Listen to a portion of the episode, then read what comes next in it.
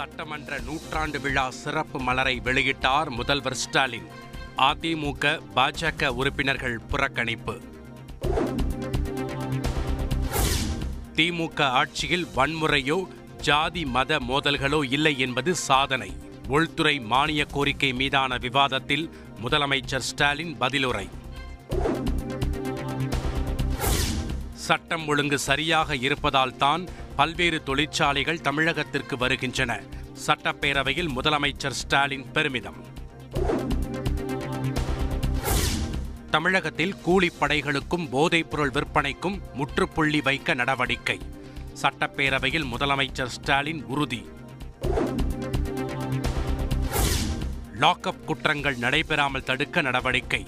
சட்டப்பேரவையில் முதலமைச்சர் ஸ்டாலின் உறுதி.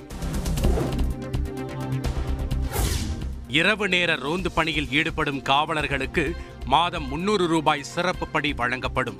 சட்டப்பேரவையில் எழுபத்தெட்டு புதிய அறிவிப்புகளை வெளியிட்டார் முதல்வர் ஸ்டாலின். பல மாநிலங்களில் மின்வெட்டு அறிவிக்கப்பட்டுள்ள நிலையில் தமிழகத்தில் எந்தவித மின்தடையும் இல்லை.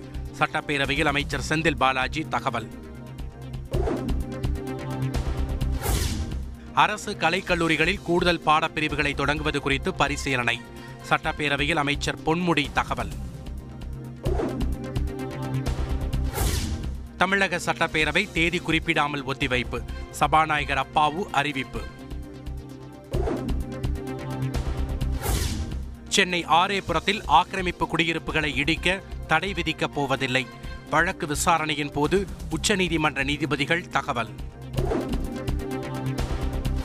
ஆந்திராவில் செம்மர கடத்தலில் ஈடுபட்டதாக தமிழகத்தைச் சேர்ந்த ஏழு பேர் கைது. மூன்று கோடி ரூபாய் மதிப்பிலான செம்மரக்கட்டைகள் பறிமுதல். சென்னையில் பல்வேறு பகுதியில் வெளுத்து வாங்கிய கனமழை.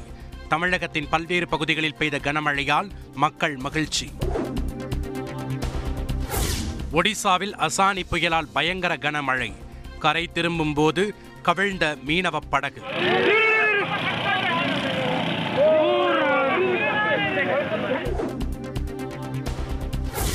ஹசானி புயல் முன்னெச்சரிக்கை. மீனவர்கள் கரைக்கு திரும்ப வேண்டும். இந்திய வானிலை ஆய்வு மையம் அறிவுறுத்தல்.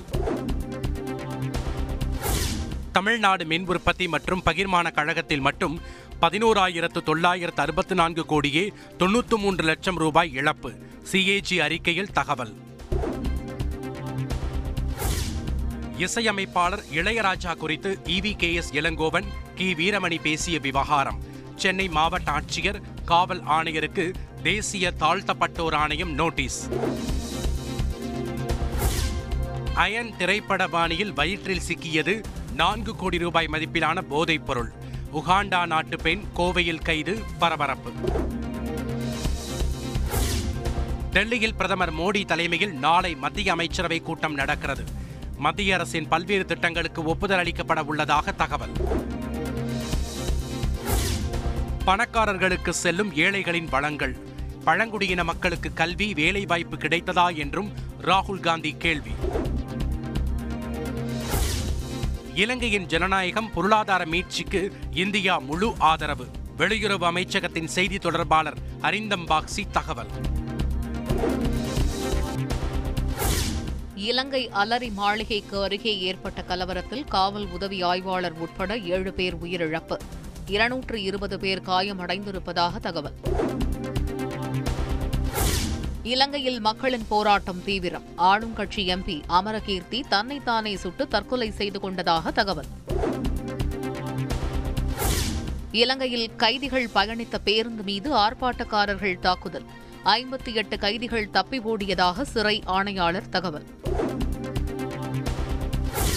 மஹிந்த ராஜபக்ச மற்றும் அவரது குடும்பத்தினர் திருகோணமலை கடற்படை தளத்தில் தஞ்சம். கடற்படை தளத்தை முற்றுகையிட்டு பொதுமக்கள் போராட்டம்.